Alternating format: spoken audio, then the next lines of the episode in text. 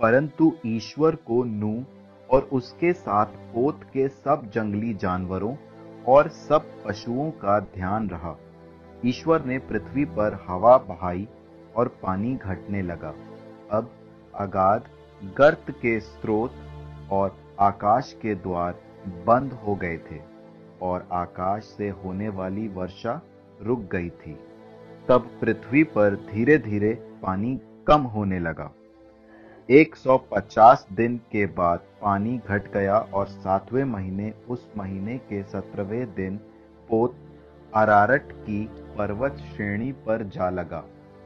दसवें महीने तक पानी घटता चला गया और दसवें महीने, उस महीने के पहले दिन पर्वतों की चोटियाँ दिखाई पड़ी। चालीस दिन बाद नू ने उस खिड़की को खोला जिसे उसने पोत में बनाया था और एक कौआ छोड़ दिया। वो कौआ तब तक आता जाता रहा जब तक पृथ्वी पर का पानी नहीं सूख गया। सात दिन तक प्रतीक्षा करने के बाद नू ने पोत से एक कपोत को छोड़ दिया, जिससे ये पता चले कि पृथ्वी पर का पानी घटा या नहीं। कपोत को कहीं भी पैर रखने की जगह नहीं मिली और वो नू के पास पोत पर लौट आया, क्योंकि समस्त पृथ्वी तल पर पानी था।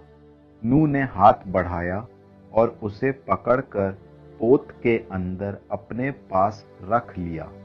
उसने सात दिन तक प्रतीक्षा करने के बाद कपोत को फिर पोत के बाहर छोड़ दिया।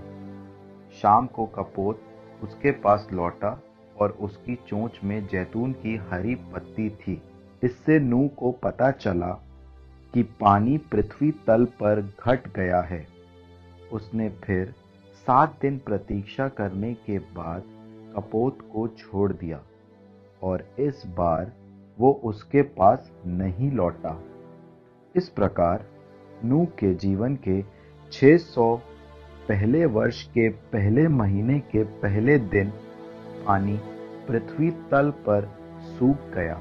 नू ने पोत की छत हटाई और पोत के बाहर दृष्टि दौड़ाई। पृथ्वी तल सूख गया था। दूसरे महीने, उस महीने के सत्ताईसवें दिन पृथ्वी सूख गई। तब ईश्वर ने नू से कहा, अब तुम अपनी पत्नी, अपने पुत्रों और अपने पुत्रों की पत्नियों के साथ पोत से बाहर आओ प्रत्येक प्राणी को पशुओं पक्षियों और पृथ्वी पर रेंगने वाले सभी जंतुओं को बाहर ले आओ वे पृथ्वी पर फैल जाएँ, फले फूलें और पृथ्वी पर अपनी अपनी जाति की संख्या बढ़ाएँ। इस पर नू अपने पुत्रों अपनी पत्नी और अपने पुत्रों की पत्नियों के साथ बाहर आया। जंगली जानवर सब कीड़े मकोड़े सब पक्षी और भूमि पर विचरण करने वाले समस्त जीव जंतु जाति क्रम के अनुसार पोत से बाहर आए।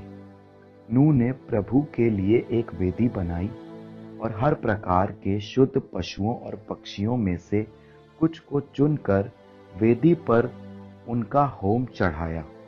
प्रभु ने उनकी सुगंध पाकर अपने मन में ये कहा, मैं मनुष्य के कारण फिर कभी पृथ्वी को अभिशाप नहीं दूँगा, क्योंकि बचपन से ही मनुष्य की प्रवृत्ति बुराई की ओर होती है। मैं फिर कभी सब प्राणियों का विनाश नहीं करूँगा, जैसा कि मैंने अभी किया है। जब तक पृथ्वी बनी रहेगी, तब तक बोआई और फ़सल, जाड़ा और गर्मी, ग्रीष्म और हेमंत, दिन और रात, इन सब का अंत नहीं होगा।